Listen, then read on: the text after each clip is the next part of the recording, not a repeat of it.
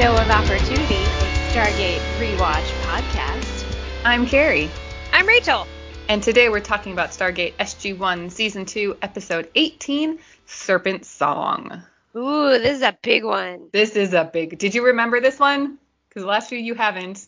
I know. It seems to be a recurring theme where I'm like, I don't remember these at all. Did I even watch the show? I don't know. I did remember this one. yeah. Okay. Yeah. This is... Yeah. This is a very big episode for our team. There's lots of good stuff that happens in this one, I think, Lots for everybody, really. Very emotional, very emotional. Oh yeah, I like I kind of actually like teared up this morning when I was rewatching the episode. May have been you know affected by other things that are happening, but yeah, I definitely got a little teary at the end today. Mm-hmm. No. so yes, No, yes. It was a good one.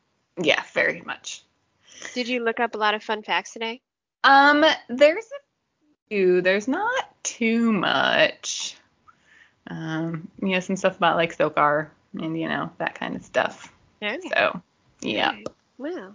A, a, a little bit, but not too, again, not not too much to look up this week. The last one, the last couple, the last few have not had much sort of fun fact stuff to delve into, so Ah, so we're gonna have to make up the fun facts. Possibly. So feel free to interject anytime you want to make up a fun fact about something. so All right, I like it. okay. So to get into this one, this is Serpent Song. It originally aired on February 12th, 1999. It was written by Katharyn Powers, and we have the directorial debut of Peter DeLuise, who would go on to direct the most episodes of any director of SG1. Oh, So- that is a fun fact. Yeah. So okay, so there there's one for you right off the top, and then there won't be one for a little while yet, but okay. Uh, so in this episode, the SG1 team's mortal enemy Apophis is being hunted by the enigmatic Goa'uld Sokar and throws himself at Jack O'Neill's mercy. Tortured and close to death, Apophis proposes a deal, revealing all he knows about the Goa'uld in return for a new host body. For Daniel, Teal'c, and Sam, this is a deal with the devil. Ooh, indeed. Indeed, it is. Mhm. So, this episode, we open in space with a Death Glider being fired upon by a Goa'uld mothership. And then we cut down to the surface of the planet where we see SG1 kind of lounging around by the gate. Daniel quite like seductively. Uh, I, I remember there's like a promo shot like for season two of this setup of them like lounging on the stairs that's just like all over the place. And just, yeah Yeah, of them just hanging out in just space hanging on out on another the planet. Yeah, That's cool. hanging out on the steps by the gate, and Daniel's all like, "Bring me my wine." I don't know, just the way Daniel's just do. lounging there is like he's a little too relaxed here, I think. But anyway. So, based on the conversations, it seems like they're waiting for the Tok'ra. They got some kind of signal, like on their radio frequency, like not that like Sagan box thing they gave the Tok'ra, but something on like the SGC's radio frequency came through. That was the coordinates for this place, and th- that was all they got. So they can't really be sure it was the Tok'ra. And while Sam, Daniel, and Jack are like sitting on the steps up by the gate, Teal'c's kind of like walking around and stuff, and he kind of like hears something and kind of like pauses and like looks around and is like, what was that? And then we hear like an explosion and Teal'c turns to look and he finally spots that death glider from earlier like coming into the planet's atmosphere and it's still taking fire and it's sort of you know starting to make impact with the planet so jack orders everyone down to try and avoid getting hit and the death glider like swoops by right over their heads and then crashes on the other side of the sand dune so SG1 head over to the crash site with their weapons raised, but see just sort of an empty cockpit. So they start looking around, and we finally see somebody crawling away from the crash. And Jack heads over, but this this is not just anyone; it's Apophis. and Oh, man. asks for help. Oh man. Yes. I'm wondering if so with the way Apophis is attired, with also that silver helmet thing, do you think we were initially supposed to think that like that was like Bra'tac, like from the back before you see his face? Oh, in the reveal. Yeah, and then oh oh my god, like you know, so we're like, oh my god, what happened to Bra'tac? no, it's Apophis instead, because he's not wearing Apophis clothes. Uh, I don't. I mean, they don't really show the back of him very long before he turns around. Yeah, that's true. Yeah, I think I think we're just supposed to think like, oh, it's a Jaffa. no, it's not. It's Apophis. Yeah. Okay. Okay. Mhm. So we come back from the opening credits, and obviously SG1 is completely shocked at who that is, and the fact that he's like pleading with them for help, and Teal'c raises his Zat gun and like intends to kill Apophis here, and Sam stops him because Apophis is way more valuable to them alive than he is dead, which it's kind of hard to argue with that, unfortunately. And then a lot more death gliders start coming in. So Jack orders everyone back to the gate, including Apophis, and back home. And we get probably one of the coolest shots up to this point in SG1, where one of the death gliders comes and kind of like hovers over the DHD ish area. Uh, and like pointed towards the gate, and Jack turns to face it and starts firing at it as he like walks backwards through the gate, and we actually get sort of the backwards into the wormhole point of view, which is really cool. I thought a little different than a we normally shot. do. It. And um, so, but like he's still firing as he like goes through and comes out on the other side, and unfortunately, debris from I guess the blast that the Death Glider fired kind of follows through and knocks Jack down before they get to the iris closed. So, General Hammond, Apophis, Apophis, General Hammond. Yeah, don't worry, they've met. Which for some reason it took me a second to remember. Oh yeah, Children of the Gods, very first episode. They, Mhm. you know, didn't say anything, but yeah, they've met. Hmm. So Albeit briefly. very briefly, yes. Um, and we have Apophis who's like all sort of bloody and looking rather like worse for wear on a gurney, and he demands Kel'mah, which is apparently sanctuary. So Hammond's like, why? We're like, I don't know, but it looks like he just got his butt handed to him by another Goa'uld. And basically Hammond is like, you know, we're not, no, we're not going to shelter you. Are you kidding me? And like orders him to be locked up in the brig. Luckily, Fraiser is there and interjects and says he needs to get to the OR. If you want to like get anything out of him, we need to make sure he's going to actually be alive. True. So yeah, so fine, go get him in the OR. And she wants to start him on two IVs and Ringer's lactate. Would you like to know what Ringer's lactate is? Oh, do I ever? What is it? So it's also known as sodium lactate solution or Hartmann's solution, and it's a mixture of sodium chloride, sodium lactate, potassium chloride, and calcium chloride in water. And it's used for replacing fluids and electrolytes in those who have low blood volume or low blood pressure, which seems like something Apophis would be suffering from given the sort of injuries we can see on him. So True. Yes. Yes. there you go. That's Mhm. that. So there's one fun fact for you. So No, that's as- two. That's two fun facts. That's right. That's two. Um, okay, so as Apophis gets carted away, Hammond orders four guards to be on him at all times, and they are to do anything necessary to stop him if he should try to escape. And he'll debrief with SG1 at 1100 hours. And we cut to then sometime later, and Apophis is out of surgery, but is tied down to the gurney in like the full five point restraint, so that like the around his neck, tying him down to the bed, around his wrists, and like around his ankles. Yeah, he's not going anywhere. no, he he's not going anywhere for sure. And so Dr. Fraiser is with SG1 and Hammond up in like the observation room going over his injuries. So both of his femurs were smashed, like smashed, she says, not just broken, but smashed. and there was a lot of internal bleeding. He's stabilized for now, but there's also something wrong with his symbiote, and Dr. Fraiser doesn't think the symbiote's really going to be able to help with how injured like it's covered in like lesions and stuff too and we get a Jolinar flashback with Sam from when Jolinar was killed by the Ashrak and Sam's like that thing that the Ashrak did to me that's what was done to Apophis so it was like intended to like cause pain and just terrible like injury and yeah there's really nothing you can do to fix it if you don't have a sarcophagus so which they do not. no they do not No. so we then move to the briefing room, and well, the short of it is, is that Apophis is dying. Jack's like, great. How long is that going to be?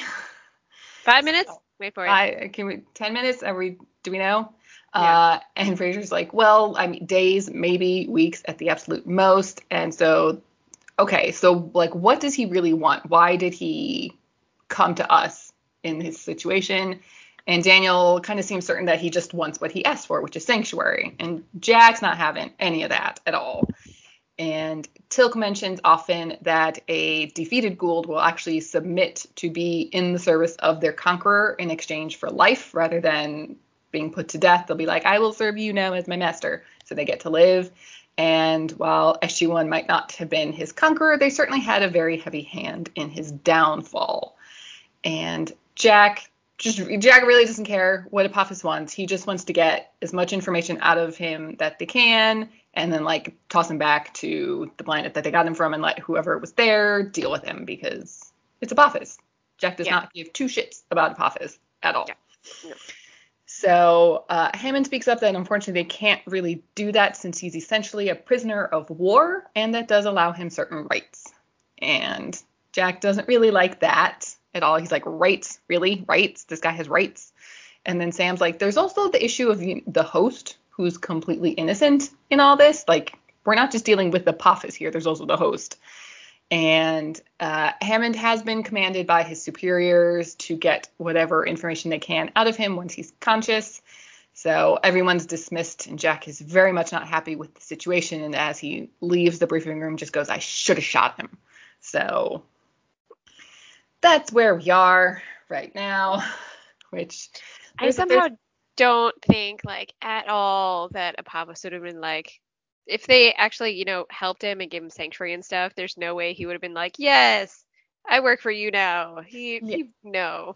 no. They would have had to, he would have been like in a prison type thing forever. Like Yeah. Yeah.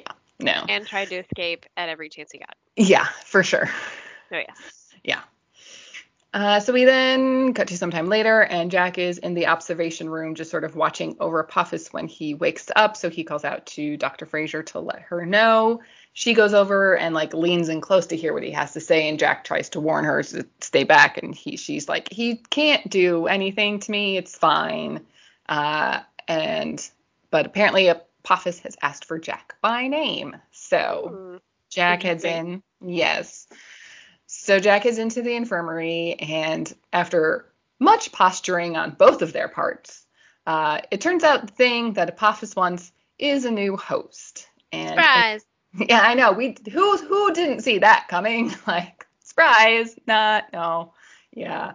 And in exchange, he'll tell them like everything he knows about the Goa'uld and their technology and weapons and like all that awesome stuff and like star travel, etc. Blah blah blah.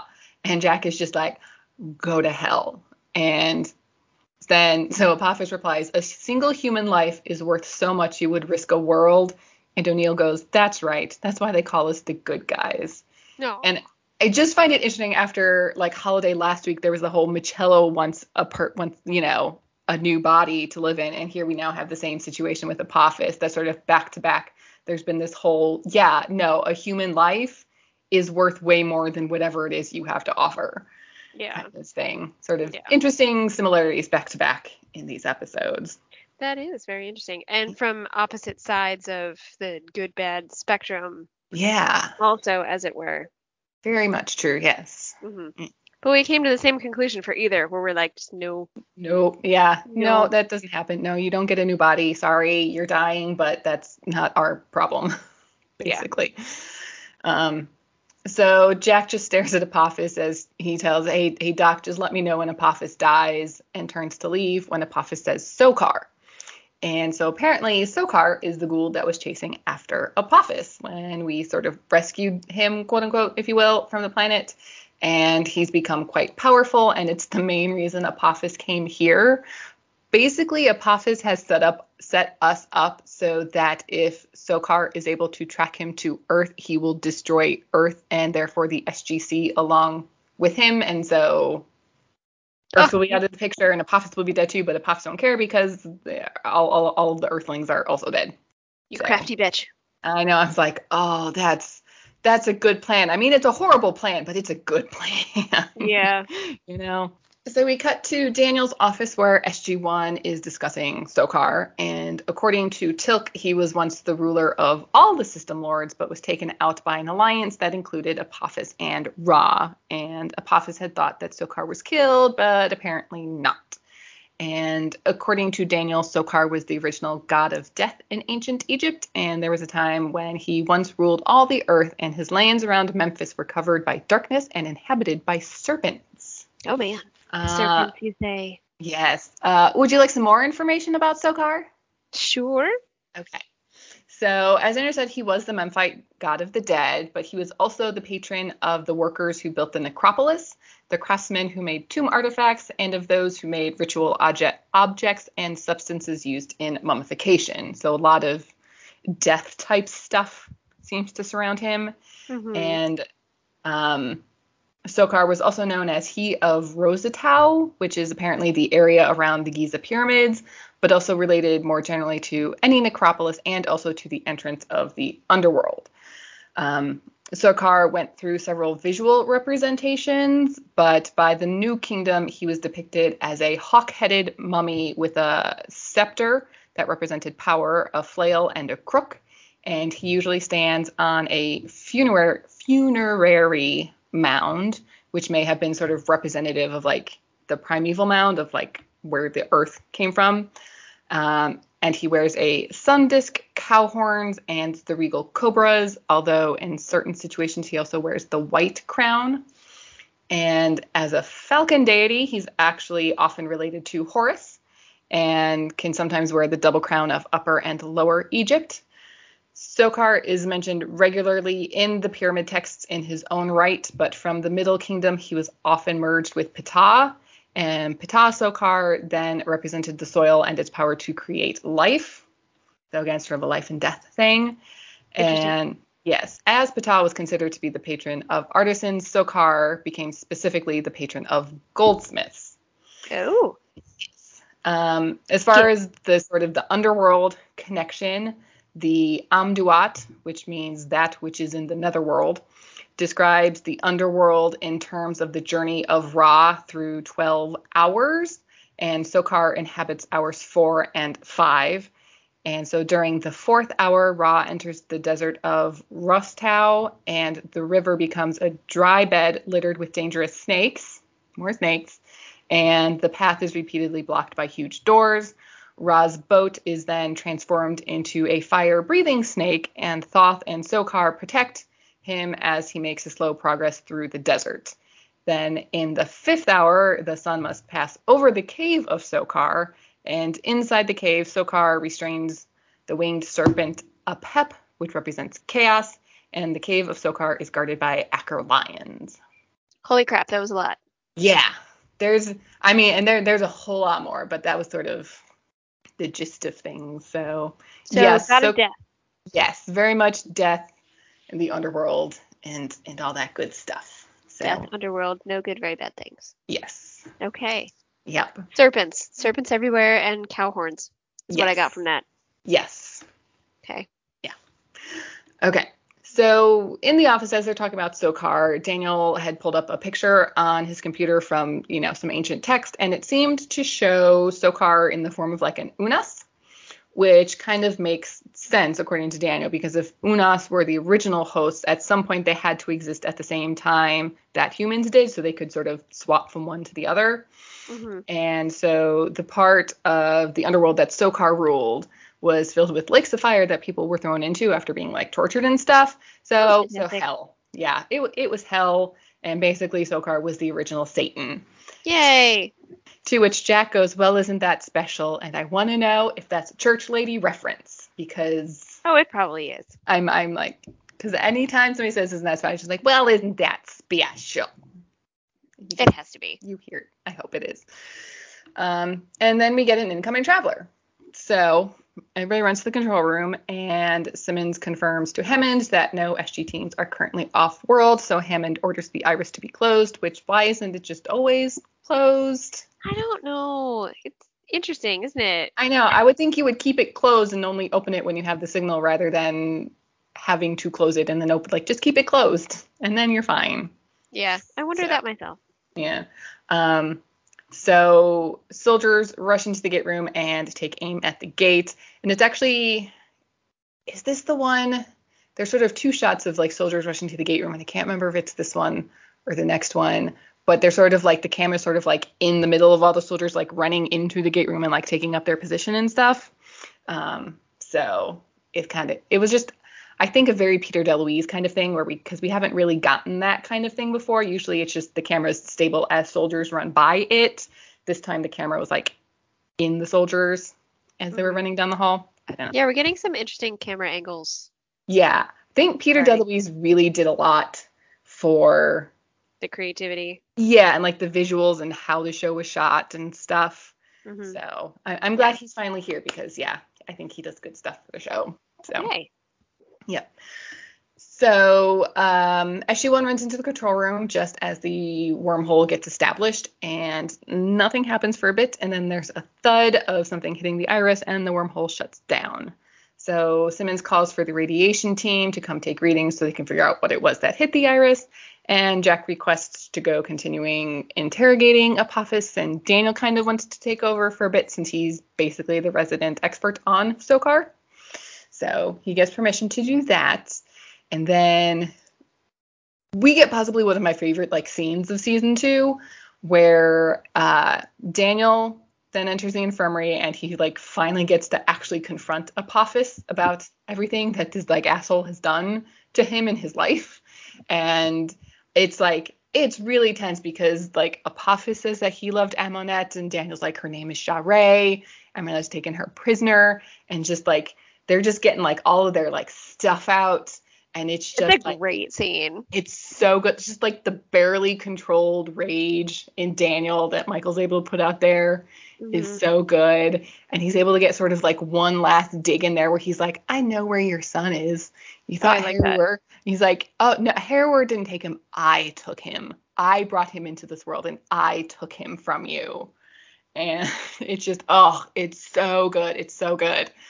And then, sort of right near the very end, Daniel threatens to kill Apophis if he doesn't tell Daniel where Sha're is. And Apophis is like, You're not going to do that. You don't have the will to do that. But before we can find out if Daniel does have the will to kill Apophis, Sam comes running in to let Daniel know that they're pretty sure the thing that hit the iris was the Sagan box that they gave to the Tok'ra.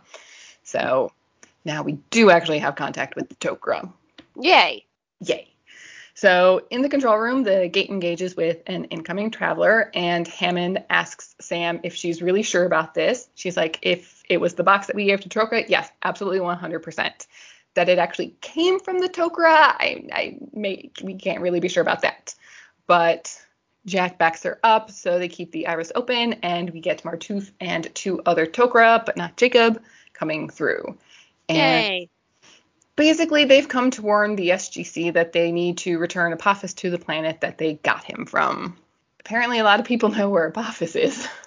I know. This is this whole um episode is very interesting with figuring out what people know about each other yeah. because not only also I find it interesting um just I don't know the gossip and the the rumor mill going on and what everyone knows about each other. It's just it's all very interesting. We're like, how do you even? Okay, Yeah. Yeah.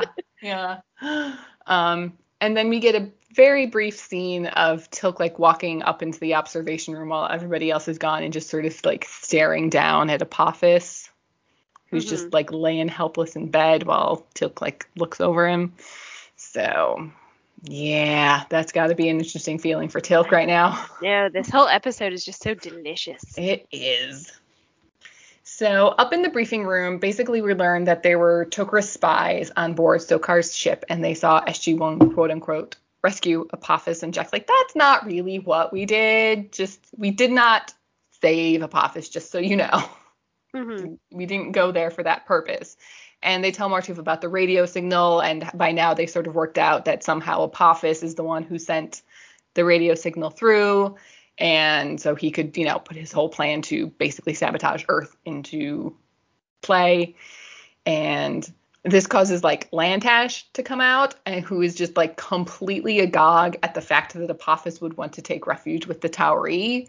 And basically, Jack tells him about the plan that Apophis told him that if Apophis is going to go down, he's going to take us with him.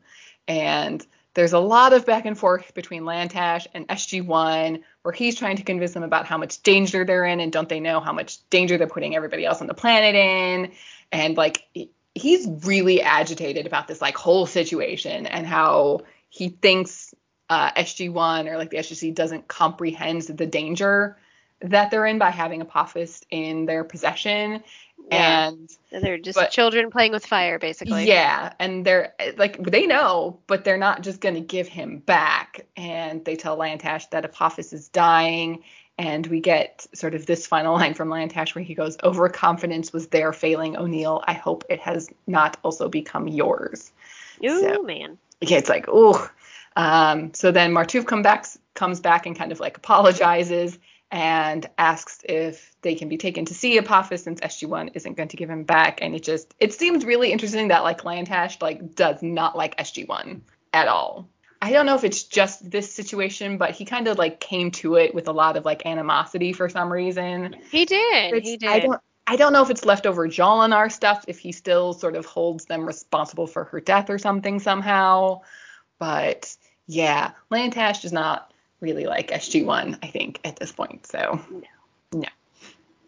So in the infirmary, Martouf is trying to talk to Apophis, and I think we got to give props again to the makeup department this week for the sort of the very gradual old age makeup that they put on Peter Williams as Apophis as like the symbiote dies and the the body unfortunately kind of goes with it. Like it's really good as we It go is through really good. episode. I like it a lot. Yeah, it's very Yeah. well done. Yes. But like Apophis is just like he's completely out of it and keeps calling for Amaunet. And eventually, like the Goa'uld voice goes away, and we seem to be left with just the host, who is now speaking ancient Egyptian. And everybody urges Daniel to talk to him, and he's like, "What? What do you say to somebody who's been trapped inside their own body for thousands of years? Like just spur of the moment, I I wouldn't know what to say." But then L- luckily, maybe I don't know. He like passes out, so they kind of don't don't need know. to deal with things for a little bit because this kind of throws a wrench in the works. Like, if the host is still there and aware, like this is the first time we're getting this sort of aspect of the Goa'uld possession because our only other previous experiences with you know ghouls and hosts and all that stuff has been with Skaara and Sha're, who've only been hosts for a very short period of time. And then there's Satokra, but that's not like the same thing. So having a host who's been a host for thousands of years and that they're still aware and know everything that's happened is very sobering, I think, for everyone in that room when they realize what's going on. Yeah. Yeah. Although, you know what they've never really addressed though, which would be an interesting storyline because Mm-hmm. they always have like the hosts are like good innocent people that are like tortured, but like what if you just get the occurrence that the host was like as equally sadistic as the Goa'uld and was like, "That was amazing. I conquered and thousands of people killed that millions. would that would be interesting. It was neat." Which just I don't know why it popped into my head, but what if Hannibal Lecter became a Goa'uld? Right? that would be so interesting. Yeah. Just like a psychopath. Then got all that power. Oh, that would be bad. That would be bad. That'd really Because they bad. never really have that where it's always, No. you know, like, you know, just some innocent farmer. Yeah. yeah. Even Ra was just like some kid who was too curious for his own good in the Yeah. movie, you know. Oh, that's something to think about. Mm, we'll Hmm. put that in the next show. Okay. if we do get the new SG1 series, please, fingers crossed. Yeah. Um, so we then get another unscheduled incoming traveler. Like the SGC is very busy this week. Um, Oh, and uh, Martouf isn't expecting anyone, and there's still no SG teams off world. So rush back to the control room. Everybody goes, and the iris is closed, and there's a lot of thuds being heard impacting it. And Martouf believes that this is Sokar because he apparently has the ability to send subatomic particles with like a particle generator. Um, so something is then happening to the iris, like it's sort of turning red and like sort of wavering and looking weird. And we finally get the image of like a face, but it kind of looks like an Unas face, kind of in weird wavy thing. And uh, that is Sokar. And he knows that the SGC have Apophis and he wants him back. And basically, Sokar is going to keep doing this bombardment thing every 38 minutes until he gets what he wants. And Martouf doesn't know any way to help. And so Jack tells Sam to go try and get as much information out of Apophis as she can, and Teal'c will go with her. In the infirmary, Sam asks Apophis about particle beam accelerator thing that Sokar is using, and there's no defense against it because it's the same thing that Sokar used on Apophis. So apparently, Apophis also has an iris of some sort on his gate, which is what I took from that. That was I.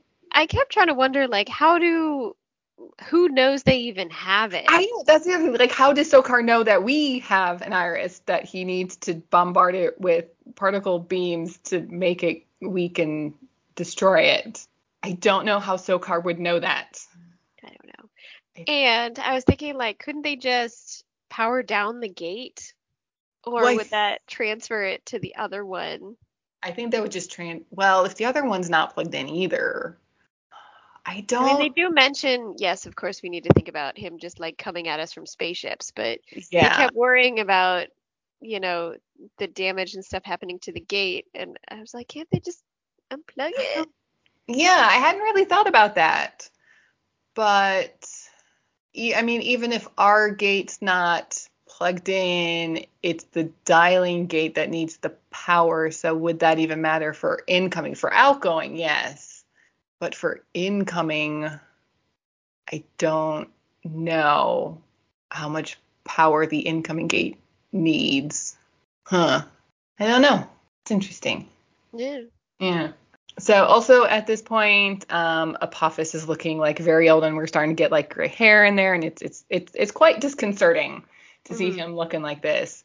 And he also he's then sort of suddenly in a lot of pain and kind of like cries out. So Sam goes to get Dr. Fraiser, leaving Teal'c alone with him, which I'm not sure if that was the best decision Yeah. This moment, but uh, Teal'c tells Apophis that today, the day of his death, will be a holiday on Chulak, and that the Jaffa are now finally free, like no matter what Apophis says.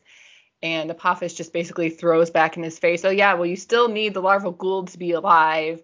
And so then Teal'c just like turns that back around on him and is like, we will use the symbiotes as you used us. Like once it matures, we'll just like throw it away and get a new one and like not let the mature Goa'uld take a host, just like toss them and let them die.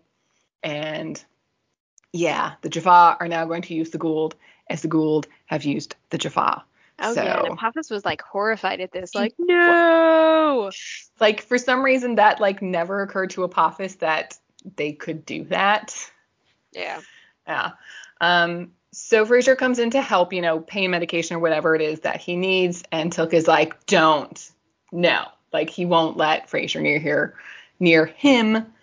But he does eventually move out of the way, and Fraiser gives him the medicine to help with the pain. And I mean, I have to give props to like Dr. Fraiser through this whole episode for being like, no matter what everybody else is saying, she's like, this is my patient. I must do my best by the patient, no matter what you all say about him, no matter what he's done. He's my patient. I will do my best to treat him well. So, Yeah. I think good for her. Um, so Sam then steps back in to try and figure out what to do about sort of the shields and the iris. And Apophis just mentions that he senses that she was once a host to a Goa'uld and that she would make a lovely host for Sokar's new queen.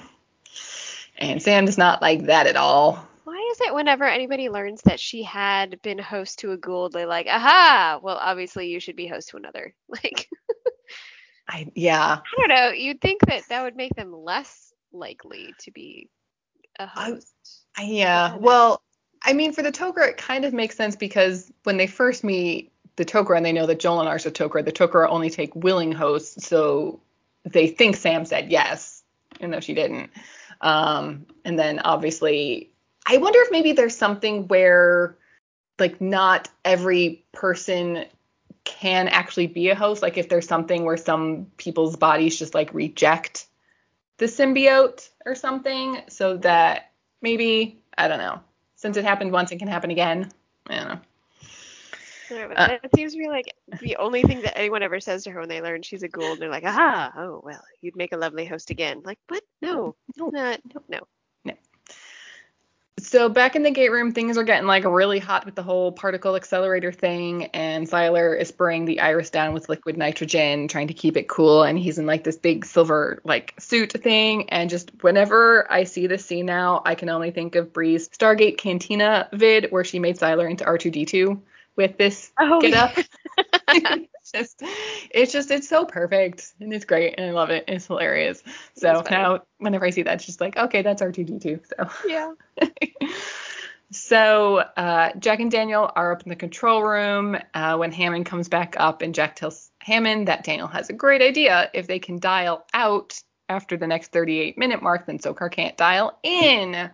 Which uh, obviously, What? like, duh. How did no? How did Sam not think of this before? I don't know.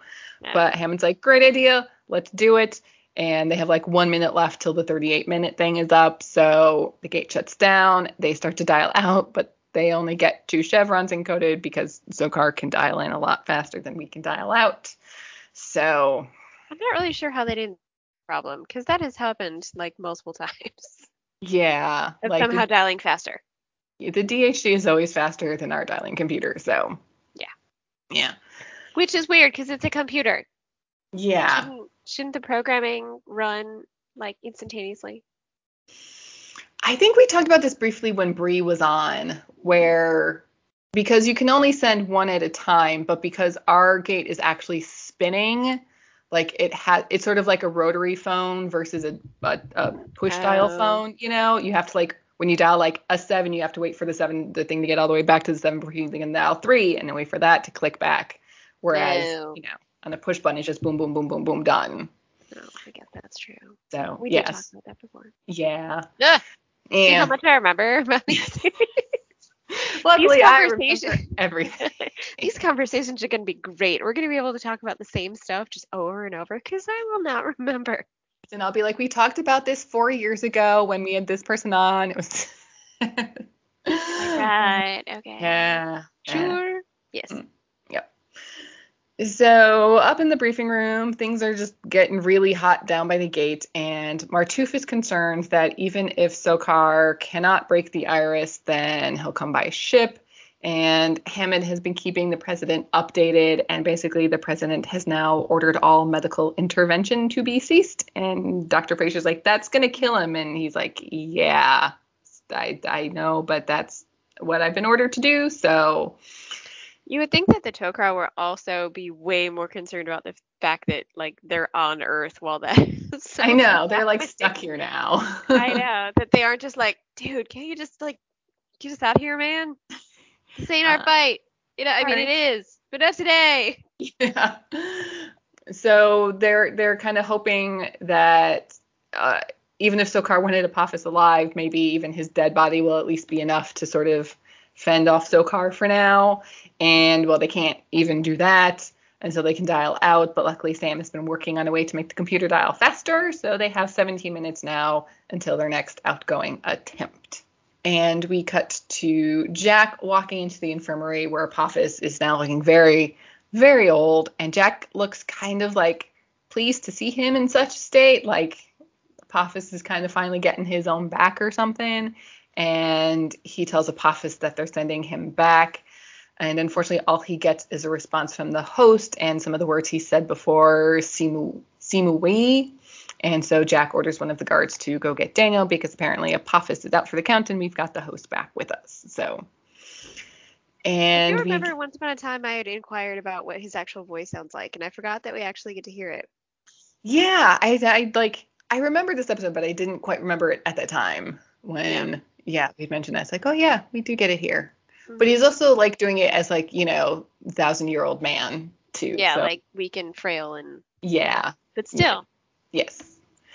Um, then we get a quick scene back with the gate where things are getting very, very hot. It's up to like 173 degrees Fahrenheit, and it's just like it's too much. The computers are like not doing good, but we just got to hang on until the next dial out window.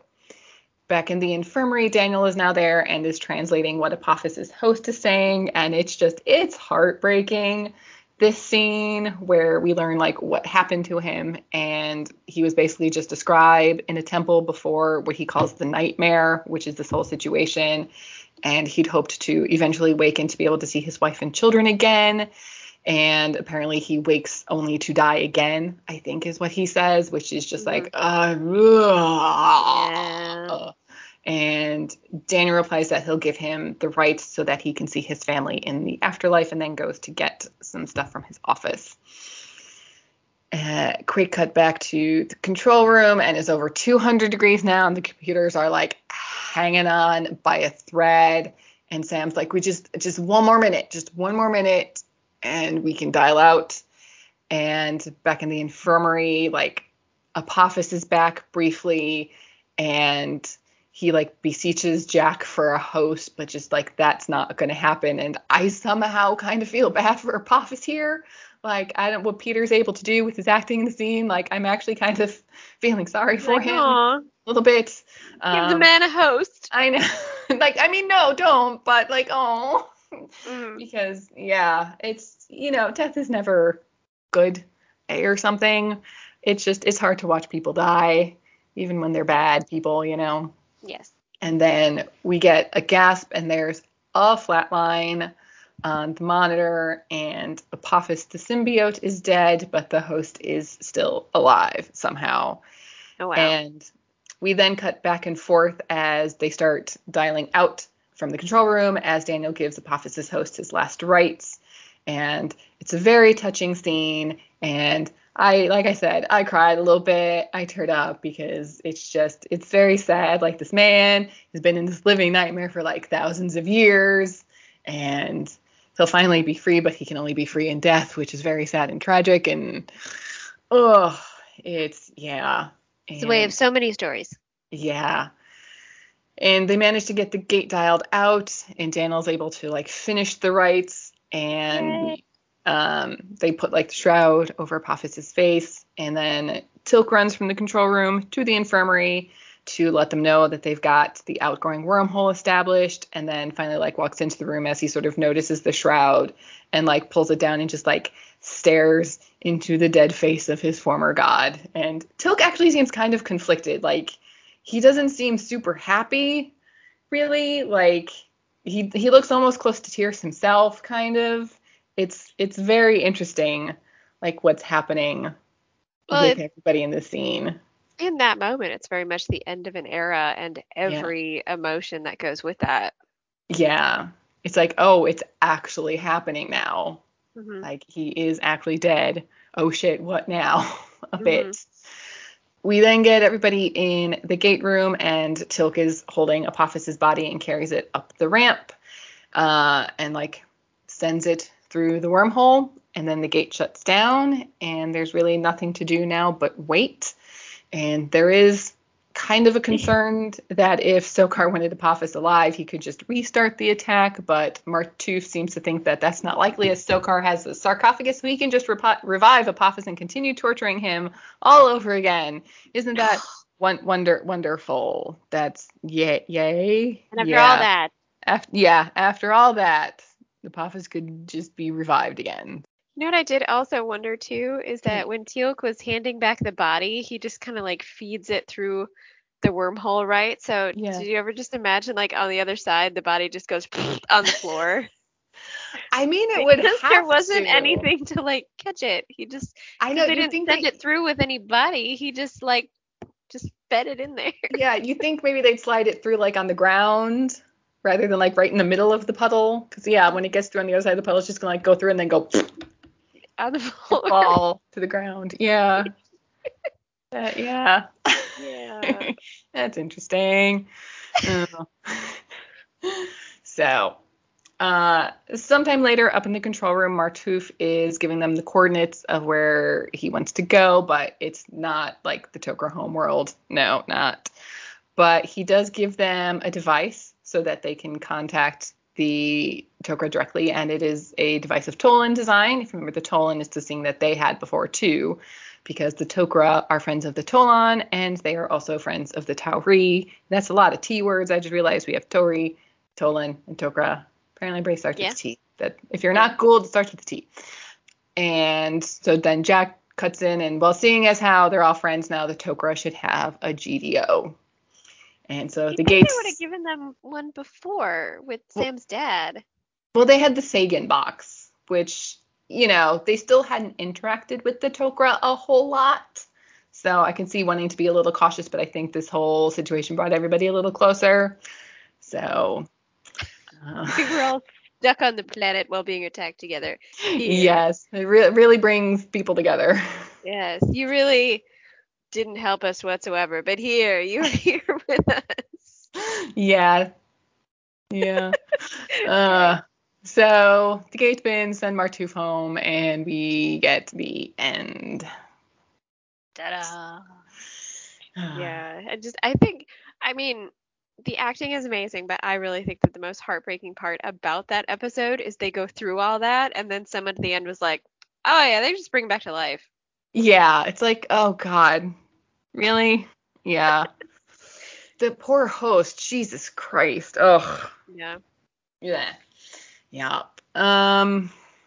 Any really was memos? gonna think he's in hell that time because he Oh, already yeah. died.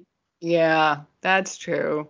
Yeah. And if he's going to Sokar, Sokar rules over hell. So hey, Yep. there you go. Really is. Oh man, poor guy. Mm. Memos. Uh, yeah. I don't know if there really are any this week. No, there really weren't any like super obvious things to like not do. Yeah. Yeah. Surprisingly. I know. Oh my God, Chalker, there's no memos this week. What? I know.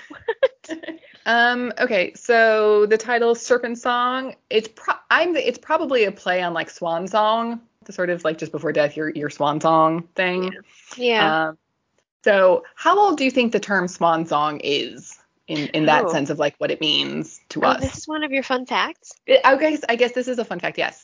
Oh, okay. Um. Well, I always thought it kind of. Every time I think of like some sort of swan reference, I always think of ballet. So I don't know. Is it as old as a ballet thing? Is it a ballet reference? It is not Is a it- ballet reference. Is it actually about the swan, the animal? Nope. Oh, okay. Then I have no idea. Why don't you tell me? Uh, so the term originated in ancient Greek culture. Oh. and its first reference is found in Agamemnon. Okay, I'm, I can't pronounce the author's name. I forget, but in Agamemnon, which was written in 458 BC. Oh. And the remark was made when Cassandra dies. Uh, it says, after singing her last death laden lament like a swan. So, Hmm. um, so actually, as it does relate to the animal, apparently the ancient Greeks thought swans were silent birds, like until they were dying, and then they let out a song of some kind. But if you've ever seen a swan in real life, they're not quiet, peaceful things. They're really assholes. Swans are assholes. If you've ever met one, they're terrible. They look really pretty, but they are assholes. Um, so, have you ever met a swan? I have not. Apparently you Oh. have. Yeah, up in um Stratford in Ontario, there's like swans around there, and yeah, do, don't get too close to a swan because it will like break your arm. It will They're eat your terrible. face. It will eat your face. Yeah, they're they're not nice birds. Oh man. So yeah, I do not want a swan to eat my face. It's a terrible way to go. yeah, no. No. Okay. Um, so some fun foreign language translations for us. Yes. Swan song. Mhm. So a lot of them were just swan song, but uh, the French was La colère des dieux, which is the god's wrath. La colère des dieux. Yes. Uh, Germ- uh, the German, the English translation of the German title is The Fall of the Sun God, Okay. which is interesting. And then Hungarian is Hazardous Games. Oh. Hungary has like some really interesting titles. Like I want to know who's responsible for like renaming things for Hungary because they're doing a really good job, I think. So why do you think they they just up and change the title? Is because the original one doesn't translate well, or are they just like, no, this is better. This is so way Mm, better. Yeah, I, I mean, it could be a lot of some, you know, some titles are very sort of idi- idiosyncratic, and those don't always translate across languages. You just have to find something that kind of fits with the theme of it. And then, yeah, maybe sometimes it's just like, eh, we don't like that. We're gonna go with this instead. I don't like Serpent Song.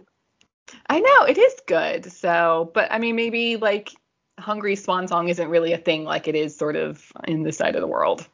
Okay, Yeah. doesn't study ancient Greek. Maybe. I don't know. All right. All right. Um, final thoughts. I liked this one. It was really super intense. Yes. And then the ending actually kind of reminded me of uh, the same kind of feeling I got when I read The Hunger Games, like to the very end. Oh, like yeah. after all that, seriously, was what I was left with. That was the Love it. emotion at the Yeah. end. Yeah.